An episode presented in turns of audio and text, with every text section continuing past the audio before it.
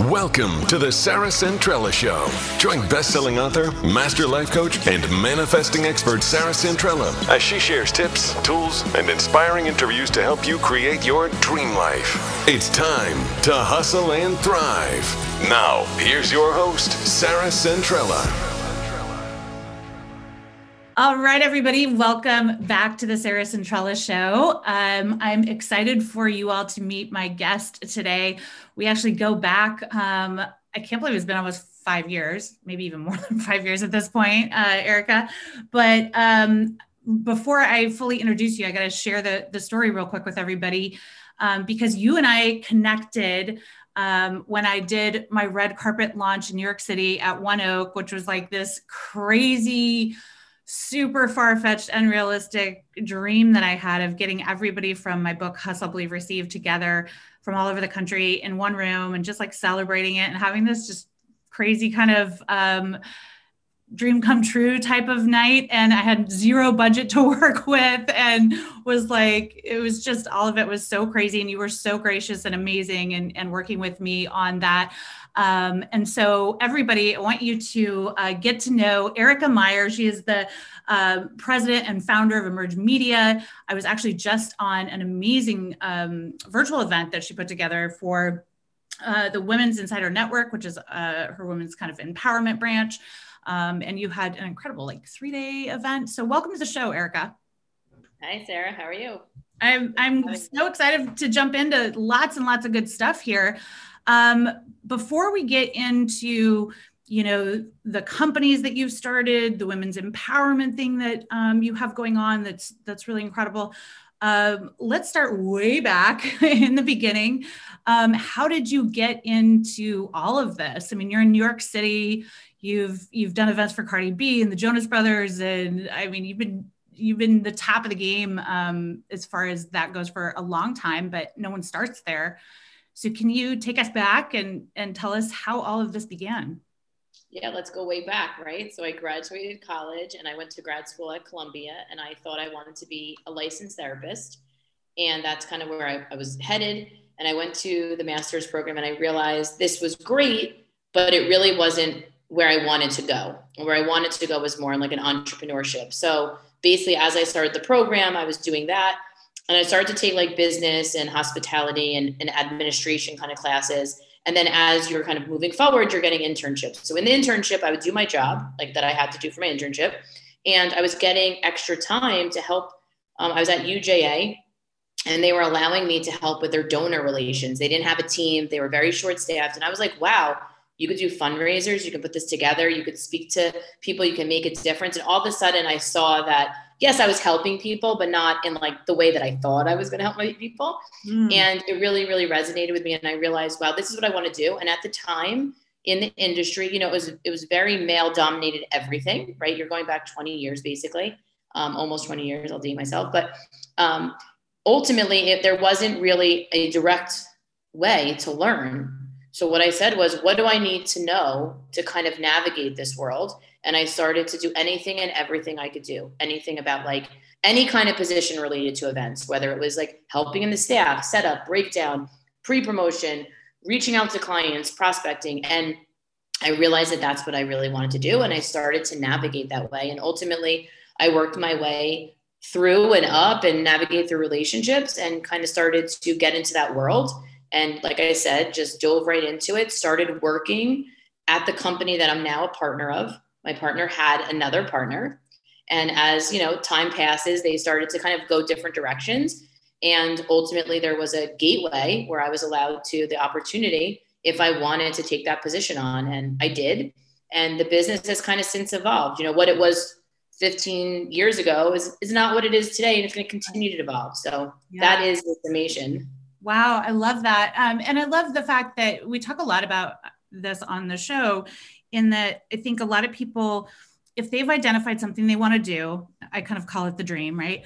And they start on that path. And when another opportunity comes or another idea comes, they're kind of like, oh, I have to finish the thing that I started, whether I still like it or not, whether I find out I actually might hate it. I just got to do it because I said I was going to do it, you know, all that stuff.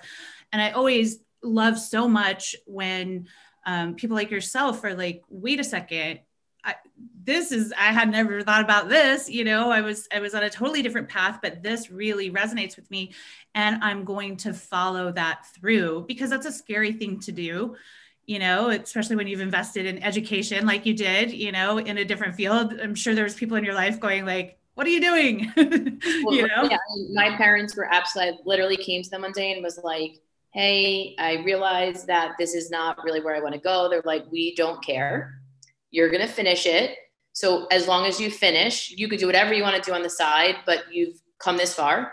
And so you're going to have that, what they call like feather in your cap, and you're going to complete it. And that was kind of what they did. And, you know, during that process, right? Like I worked for a modeling agency where I was an assistant to the owner. I did different fashion shows. I worked in all different realms. It wasn't even like, okay, I learned how to do donor relations or nonprofit. I did every single thing. I helped open clubs. I helped work at restaurants. So I just kind of immersed myself into it. And my parents actually literally said, we know that you'd be good at this, but we don't really want you to, because my grandparents had owned restaurants. So they were like, we don't even know that. So yeah, well, and especially because it's a life that can really require 80 hours a week and weekends, and, you know, events happen when they want to happen, not when we want them to happen, you know? And so it's a lot, it's intense, and very different kind of life than being a therapist provides, right? More of a 9 to 5 weekends off type thing.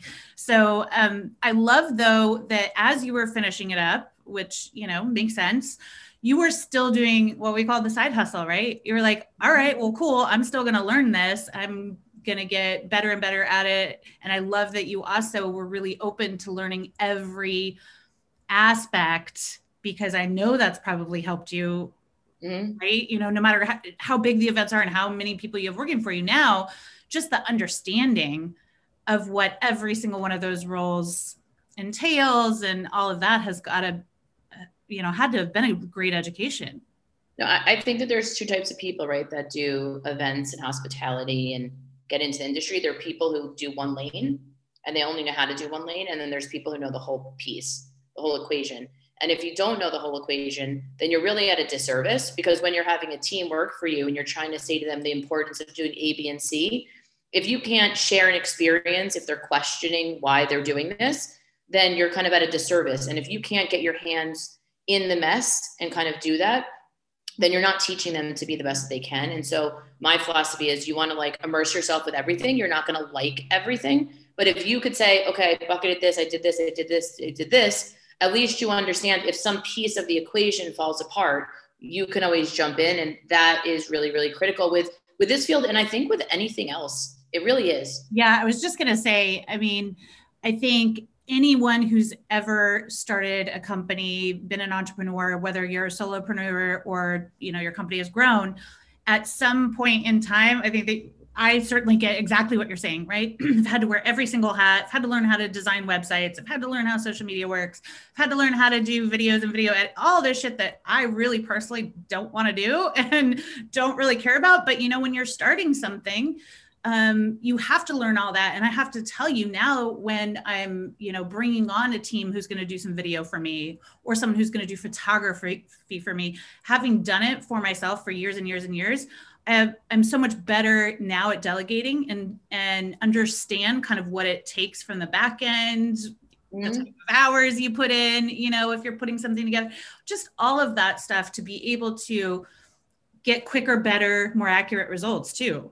Really, when I'm, you know, working with other people, because I understand what those roles entail. And I think that's a frustrating part for a lot of entrepreneurs. I talk to, especially women, who might be solopreneurs and have a lot going on in their lives as well. It's like, man, I don't want to do all this other stuff. And a lot of times we don't, but, you know, can you talk a little bit about that, about kind of that willingness to get in and masterpieces of your business or your dream that was not on your agenda, was not on your, I really want to do that? I mean, that's pretty much a lot of it, right? So I knew that I liked dealing with people. I knew that I liked creating experiences, and I liked being able to say I saw it from the beginning to the end. There's a lot of pieces that you don't like, right? Like you might have to do like a setup of a room, or you're building out decor that requires literally climbing and you know, hammering things and literally doing building construction kind of work. And then there's things where you might have to call on the phone for hours and hours because you're prospecting or you're trying to fill up certain dates on a calendar. You know, we have two sides of our business. We work in-house where we're handling all the calendars for venues. And then we have a side where we're going out and we're, you know, working directly with the client to see what space they want. So it requires a lot of phone work. It requires a lot of follow-up. It requires, you know, working long hours. Like you said, if you said to me 5 or 7 years ago when we did the event, hey, I want to do the event from 8 to 12. And I was like, well, I really want to be home at 11. It's not going to work. I'm going to have to still do it. Right. So you have to be flexible and recognize that flexibility is going to go into growth, right? Growth is going to go into relationships, and relationships are going to expand. And as long as you're willing to dive in and try something, like most people say, and I'm not even going to take credit for this, like Marie Forleo has this thing where everything is figure outable. That's what she says. And I truly believe that, right? If you are willing to try and not think that something's like beneath you, right? Like you just made a point. Yeah. You did a lot of photography work, right? For yourself, right. You know that it takes hours and hours. So now when someone you're hiring says, I need 10 hours, I'm just saying, yeah, right. You understand it, right? Yeah. Because you can relate. Right. So that's an important piece, or understanding like food service, right? Like, do you think I ever wanted to be in like, I mean, I worked in restaurants when I was in college and stuff, but like, you know, sometimes I have to come into the kitchen and help the chef bring out food. Right. It is what it is, right? You have to get it done.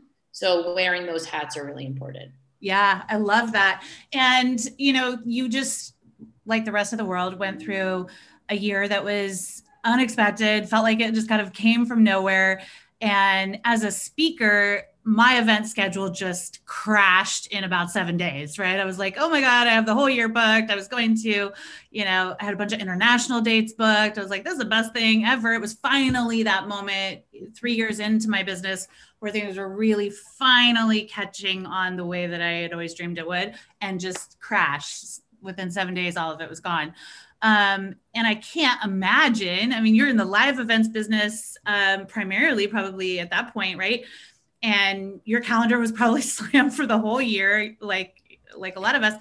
What on earth did you do, and how did you deal with that? Because I know, obviously, you pivoted and all that stuff, but tell us a little bit about that. That was a massive, probably adversity that you didn't see coming, like a lot of us. Yeah, I mean, I think it was like March 13th.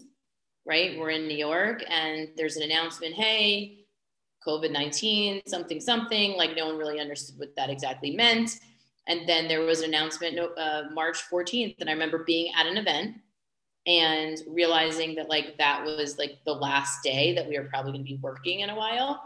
And they did a full shutdown. And overnight we went from repping like 75 venues, having millions of dollars of events booked, social and corporate, you know, both types. And seeing a great 2020 just go to like crickets. And when I say crickets, like it wasn't even like you said 7 days or you had 10 days. Ours was overnight. Cuomo was like, okay, guys, everything's shut. And then he said, oh, and by the way, all businesses who are non-essential are shut. And I'm looking at my partner and we're looking at each other and we're saying, well, we're not essential. Like none of the venues are open anymore, right? Like nothing is happening. And then literally, so imagine you lose everything, right? Then you're looking at staff and you're saying, well, what are we going to do with them? And you're saying, well, I care about them. I want to be conscious of that. So you say, okay, I'm going to work with them. They're going to put them on other projects because you think it's temporary. Right. And like, oh, this will just be a couple weeks. Exactly. Like in my mind, it was like a short mini vacation, right? We were all just having a short stop. And then all the calls start coming in because now you have all these people who put in deposits, right? What's going on? Okay, yeah. Then the second wave, like the worst possible wave comes through. Like, right. Yeah. So not only are you're just told that your business is shut, right? But now all the potential future revenue is calling you saying, I want my money back, right? And now you're having to now go to venues that have deposits and navigate with them because now they don't have any revenue. So they're not eager to release their funds. Right? They're holding on. So you're dealing with personal people that are doing like weddings, social, bar mitzvahs, bat mitzvahs, things that they're funding. Right. You're dealing with major corporations, and corporations were a little bit more forgiving because it's not their personal dollar, right? Like it's not like Sarah is giving money. It's you know, the corp behind you, right? So you have to navigate that. And the conversation wasn't easy. I mean, it's still not easy, right? Like you're still not done with those. And then while you're doing that, and that's also not bringing in any revenue, you're trying to say, well, what am I going to do with my business? And what is the direction we need to do? So luckily I have a business partner, and he was fixated on the fact that this was going to become virtual and that we were not going back in 2 months. Like in his mind, this was like a year, 2 years. And I did not see it like that. And so he went left and I went right. And he started to focus on that with some of our team and immerse ourselves into learning this new norm, which is where we're at now, right? We're virtual. Right. And I went to the right, trying to say, let me call the clients. Let me understand what the venue's positions are. Let me see what their needs are about either rescheduling or, you know, getting their money back or canceling completely.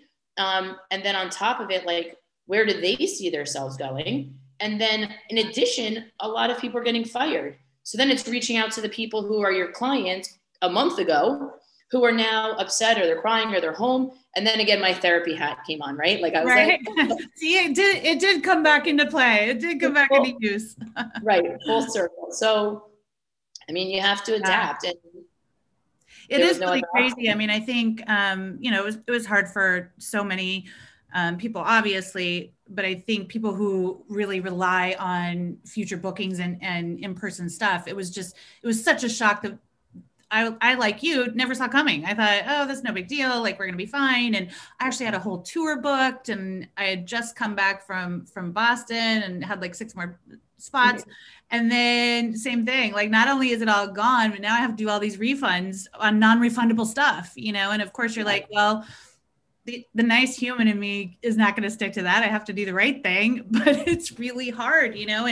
And I did the same thing. I had to figure out, okay, how do I take something that's maybe a half day and is really powerful and connects with people?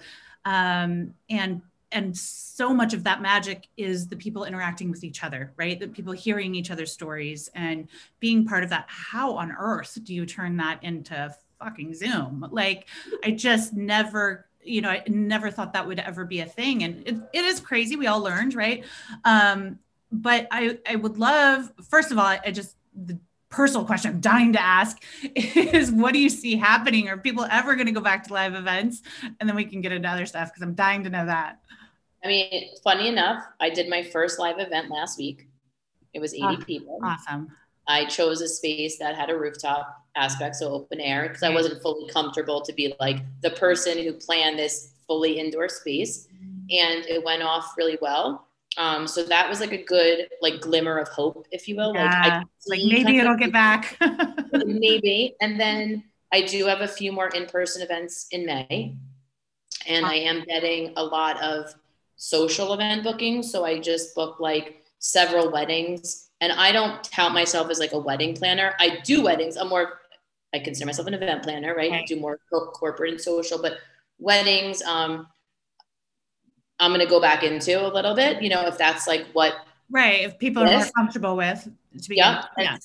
So I have those. And then, you know, some corporations actually reached out and said, guess what? We have approvals. And I was like, oh, great. When do you have approvals for? They're like, well, we're ready to book now for Q4. Yeah. Yeah. I'm like, okay, which is great. I mean, it shows that you can put some stuff in the pipeline, which is a start. And what I have been seeing is like smaller groups, like dinner parties, 10s, 20s, people are willing to do. I see like the social, like I mentioned. And I think, you know, we'll ease back into the corporate. The corporate's going to be the last, right? They don't want to be a super spreader. They don't want to have their big brands out there. And I totally get it. But what we are still doing is a lot of virtual. So we're doing a lot of virtual. Like I did something yesterday for Fiverr through the wonderful Zoom, right? We made engaging and so forth. But that's what's going to stick for a while. And the personal events, right? The social human components are going to happen. And then the corporate will follow behind. So I think it's a great start. Additionally, you know, we do our annual trade show, the Event Planner Expo, which is for the events marketing hospitality industry. We are going into our 9th year, and we are going back in person. And it's October. That's awesome. Yeah. So we made that decision, and then we're going to do a hybrid element for speakers. Yeah. Because we have people like Damon John and Colin Cowie. Yeah. And so it allows us still to navigate like how we're speaking remotely. Right. And then we're going to have all of our strategic vendor partners in person. So we made that commitment. Hopefully the world doesn't change it, but we're very optimistically hopeful. I love that. So I know there's a lot of my listeners are kind of in a similar position. They have companies, they're getting their stuff out. We've all been on, you know, Zooms. I think some have been on good Zooms and bad Zooms and whatever, but as an event planner, I'm sure that was something, and you said your partner was really into right immediately figuring out how to do them well, you know, how to make them still feel like an engaging event, which all of that was the scary part, right? Like, how do we do this where people are not just tuning out and have their browser still open type thing. So can you share any tips that you have learned over the last year about virtual events? Because I know lots of people are still doing them. Sure. So what I found is that you need to really identify, more importantly than ever, is what's the goal? What's the objective, right? When we did events before, it was have a fabulous venue, serve lots of cocktails, have great food, right? And then of course, great DJ or entertainment. You can't, it's not the same now, right? I'm not serving you a cocktail through the lens. So what it is now is, what do you want to achieve? Do you want to do employee morale? Are you trying to have like a human connection? Are you trying to personalize or humanize your business because you want your employees to work harder, right? Are you trying to prospect with sales clients who normally you would take out to dinner? What does that look like? So first and foremost, I always say identify with the client what their objective is, right? Ask them what their vision is, and then transfer it into a virtual world. Because the real world, what I call is like in person, and the virtual are not the same, but you can create engaging in-person experiences through a virtual world if you do it right. So where I go with that is, just because you worked with a vendor partner in prior to the pandemic does not mean they're going to be the right one for virtual, because energy levels, engagement levels, they're different. And we found that very quickly when we started to go to virtual, that a lot of the people we worked with were not necessarily the right for this. Didn't translate. Yeah. It didn't. And that's okay, right? Like, I had the honest conversations. Hey, doesn't seem like your energy's at 150. I need it there. And we went to a different direction. And then on top of it is, what do you want someone to walk away with? Like, what do you want the end result to be? And a lot of the clients, you know, for probably 4 or 5 months, I reached out to them and they were literally like, we're not doing virtual. We're not doing virtual. Kept going over. And then the end of the year came and they realized New Year's was coming. Something, yeah. They realized Christmas is coming and Hanukkah. And they were like, oh my God. And then the conversation shifted as, do you want your staff to end the year not feeling appreciated, being isolated? Yeah. And then we dove back into it. Like, what's an engaging thing that's going to resonate? What do I think would be fun? How do you, you know, we had the opportunity of streaming in people from Milan and London and Dubai. Like, we never would have been able to do like that was really cool, right? You could see someone having dinner in one location and it was breakfast in another. So as much as the virtual world isn't in person, right? We can't have those same engagements. You can have different engagements. Right. And you can uniquely, you know, unify them so that they're special. And so that is the piece that I always say, I think of it as more like we're producing a movie. You're going to a theater and you're creating the sets, right? What do you want the welcome screen to be? What do you want the opening act to be? What do you want the middle break to be? You know, so those are the pieces, and you have to think about it a little bit differently. I love that. So talk to us a little bit about where the women's empowerment kind of piece came in, you know, because you're doing all the events, right? Obviously. And you probably had a huge network of women who were part of your client base and all of those types of things. So what kind of was the inspiration for that? And tell us a little bit more about it. Yeah. So you actually hit it right on the nail, right? We had a ton of women clients. And as I was speaking to them, I was realizing that they weren't happy working from home. Now they were, you know, also babysitting their kid, or, you know, taking care of multiple, homeschooling. Their husband was in the other room. They might never have worked in the same location. Maybe they're with a boyfriend or roommate, like whole new set of rules, right? And regulations and so forth. And so what was happening was a lot of people were expressing to us, because like you said, we had a big network. They were saying, I feel very isolated. I don't feel like I'm investing in myself enough. I messed up my morning routine. I don't have balance. And so from those kind of conversations, and then they kind of spun something. Well, what are you guys going to do about it? We're like, what? What are you? Like, Really? No, it was the personal development company. Exactly. So with that, you know, Jessica and I had always wanted to launch this, and we just were literally running with our business, and we didn't. And we said, you know what? It's a little bit different now. We're not going into a cab to go to a meeting.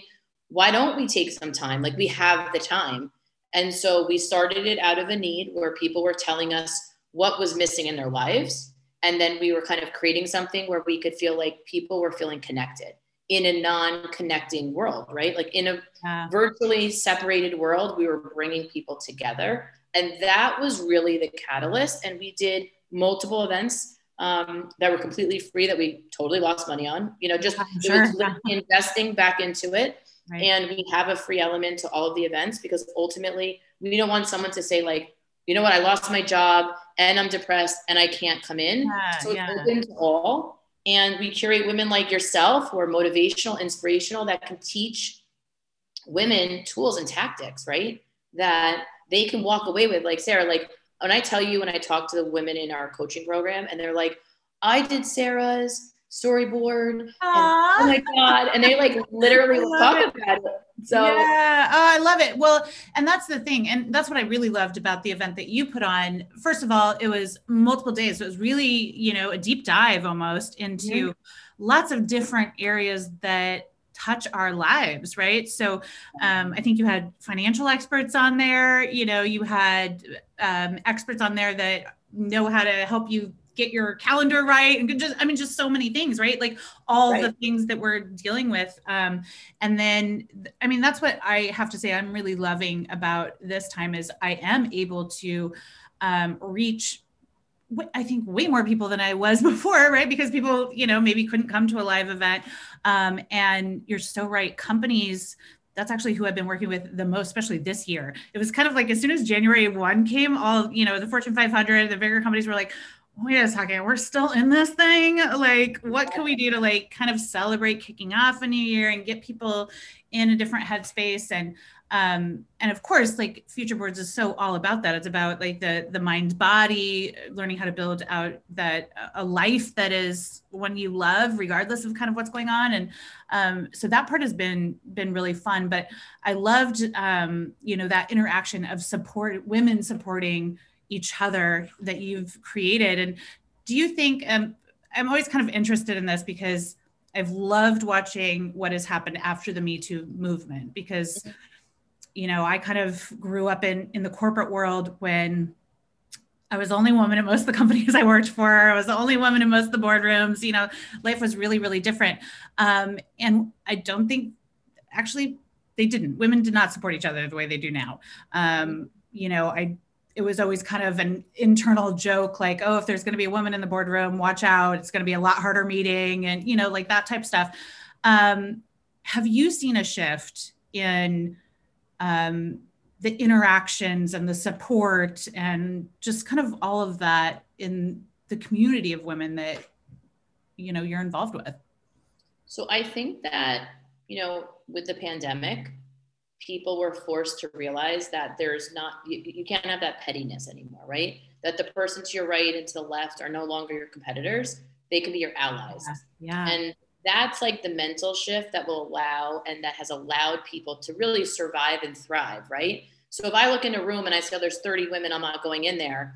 What am I losing out on? I'm losing out on the expertise that they have.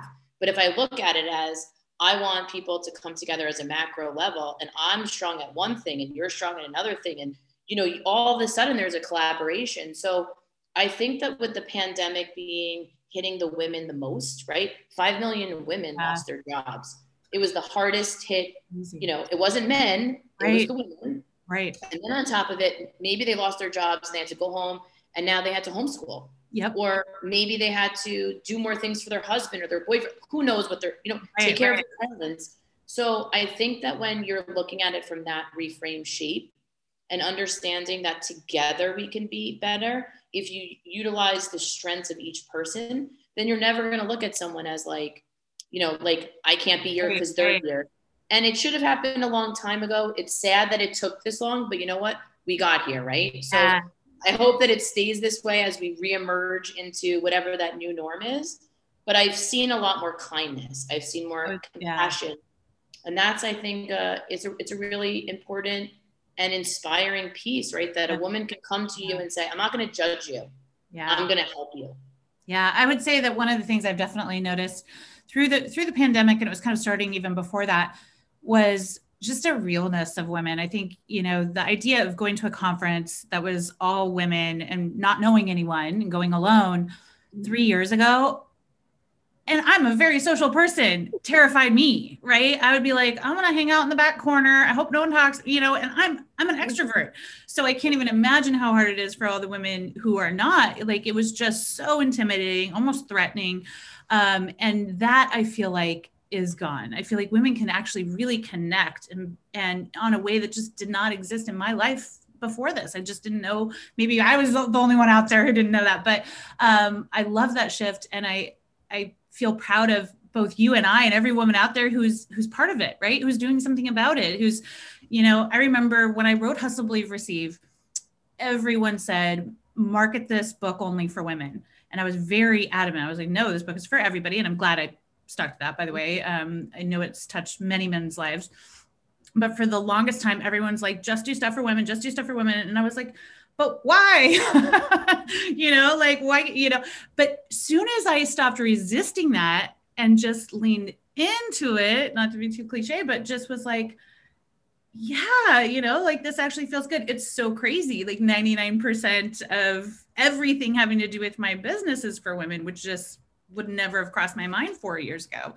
And I think it taught me a lot about just listening, you know, listening to what other people, like you said, you saw a need out there. People kept coming to you and saying, hey, and you listened, right? You listened and you were able to, very much like you did way back when, 20 years ago, you're like, there's something else that's calling to me. I'm going to listen and make a change. What are some of the biggest lessons you've learned over the last 20 years of being an entrepreneur in arguably the hardest city on the planet, right? If you can make it in New York, you can make it anywhere, as the saying goes, that you can share with us ladies out here, you know, getting our businesses off the ground.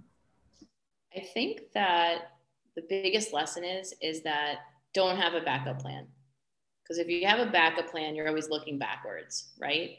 So they always say, like, you know, lean back, go back, you know, what's back. But if you think about it, when you fall backwards, it hurts you.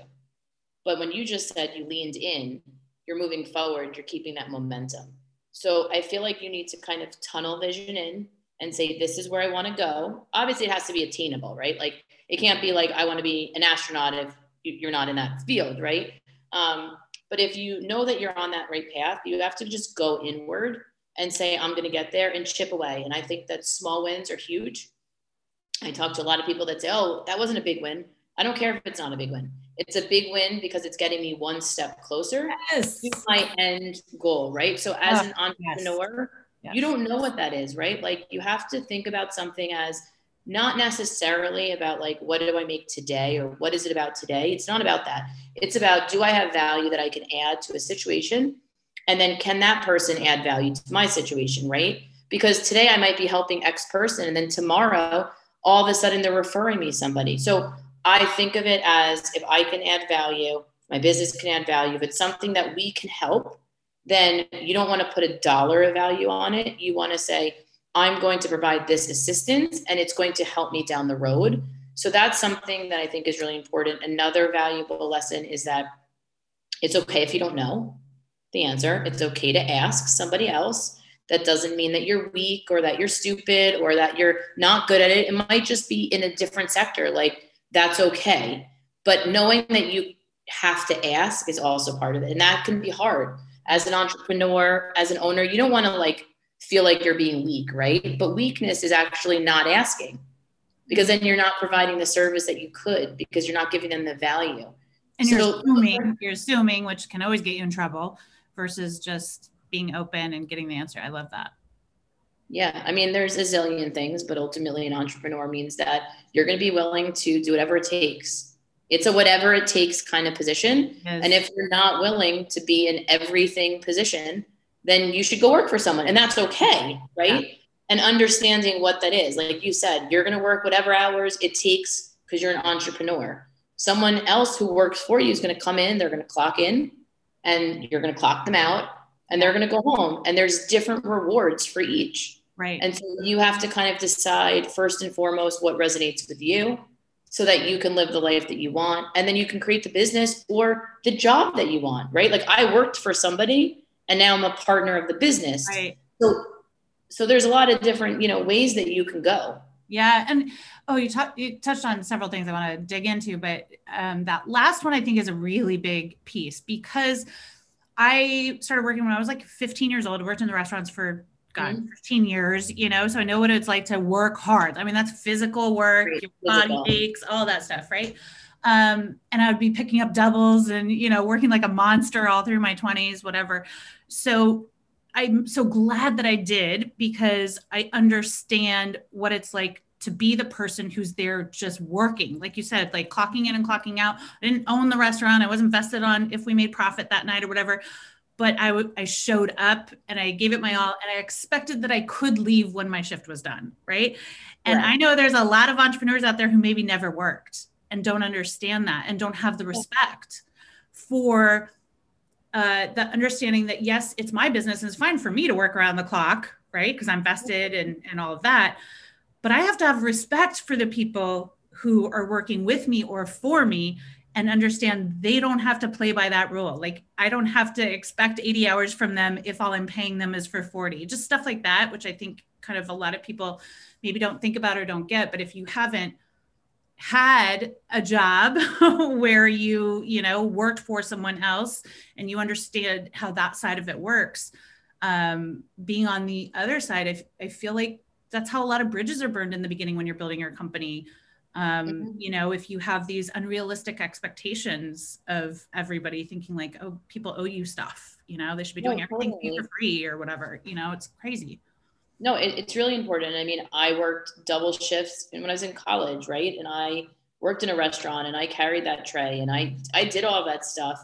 And, you know, everything that you're learning is kind of giving you tools in your toolkit, right? Because when you were doing what you did in the restaurant, you were meeting people, you were engaging people, you were using your unique value proposition to maybe have them upsell on something they were purchasing. So you need to kind of see full circle, right? Like, yes, like you're saying, some entrepreneurs start a business, they've never worked. Maybe they got funded by somebody or their family gave them something and they just kind of went that way. And they're never going to see the full picture. When we try to hire, and hope, you know, ideally is like, we want to get someone, I'm sure you're the same, that believes in the company for the growth opportunity, right? Right. Because then they're not looking at, like, when I've had people, they're like, oh, yeah, gotta go, but their stuff's not done. And I'm like, then it's probably not the right alignment, you know, it's probably not the best, but there's going to be those people, that's okay. Right. But then they might not be the right people. Like they wouldn't be the right people for me, right? I don't want to pay someone for 40 hours and have them work 80, but I'm also expecting there to be a conversation. If I'm like, hey, Sarah, can you finish the project? For showing up and doing, excellent work. Like, I'll work it out with you, blah, blah, blah. You're like, great. I don't want you to be like, well, no, I want to go up and drink. Yeah, no, absolutely. It's just, it's so interesting because I think like the respect factor, right? Ideally in a perfect world. And there were restaurants that I worked for that I would have freaking laid down on a train track for the owners. I love them that much, right? Like when I showed up, I was doing whatever it takes. I was, you know, I had regulars. And what are regulars? Those are people who are vested not only in the business, but they're there because you're bringing value, right? And those are the owners who understood that value, right? So it was like a mutual, and I think in the growth phase, especially of a new company, and I've gone through this twice now, when you're bringing on, it's so hard, right? It's hard to initially like let your baby go a little bit and kind of delegate a little bit. And then also find those matches where it is kind of mutual. Like, you know, the person does want to be there and help it grow and make an impact on the world through what you're doing and all of that. And I think sometimes it's okay for that to take a couple tries and take, you know, and it's scary and there's risk involved, but how do you grow without it? I mean, you just can't, right? You kind of have to get your training wheels on a little bit. And there's something else that you said that I'm a huge believer in, which is celebrate the small wins. I mean, lots of people don't, because they're like, oh, I don't want to jinx it, or I don't want to, you know, what I'm telling you, you got to train your brain. It's like I'm not a psychology major or any of that, but you know what I mean? Like it, I always think of my brain kind of like a 2-year-old's brain. If I do something good, I like that little bit of a reward. I'm just like you. Yeah. 100%. And people sometimes say like, are you serious? And I'm like, I am. That's how I up level. It's like, I want to reward it every little up level. Like, and when I get it, I want to be happy about it, because if I'm not celebrating those little wins and I'm waiting for the big one, number one, when the big one comes, it's never going to feel great. You're just going to be like, whatever, you know, so you deny yourself the joy that you are ultimately seeking.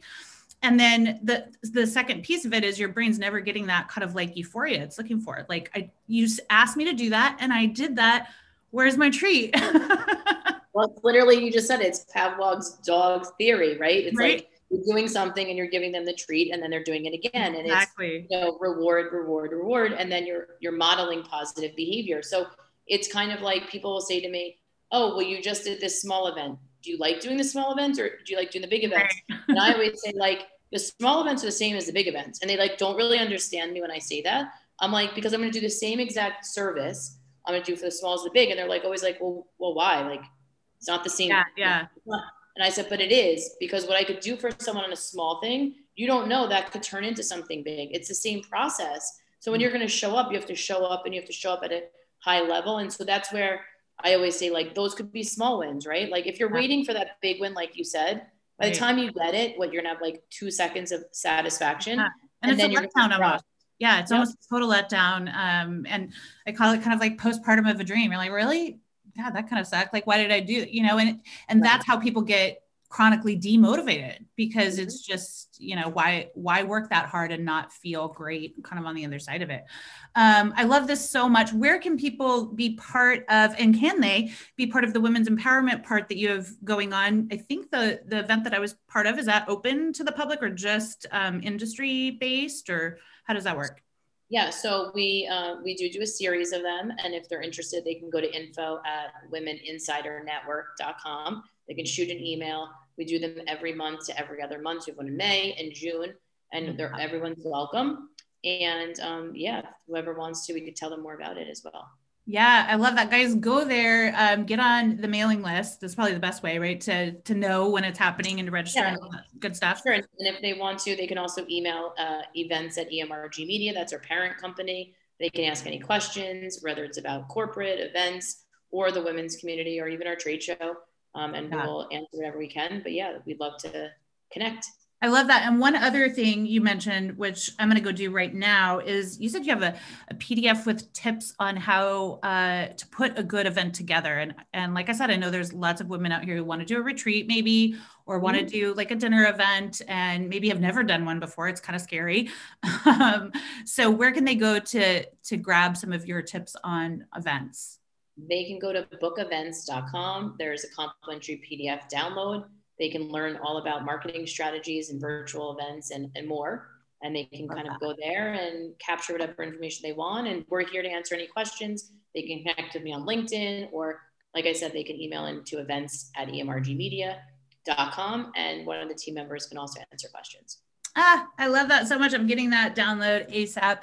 Thank you so much, Erica, for being part of the show and sharing your knowledge, and thanks for including me in what you have going on. I mean, guys, this is a perfect example of how you do something and you don't know how it can come back around. Literally 5 or 6 years later, you were so gracious to work with me. Like I said, back when I was like struggling for last minute donations, like day of event. And you know, for us to come back together in this way, just feels like beautiful. And not to be too cheesy, but you know. I'll virtually hug you. I'm virtually hug you. Thanks so much, Sarah, exactly. Thanks everybody. And until next time, get out there and hustle and thrive. Thanks for listening. And remember, if you got value from today's show, please spread the love by clicking subscribe, leaving a stellar review, and telling everyone you know. And join us next time on The Sarah Centrella Show.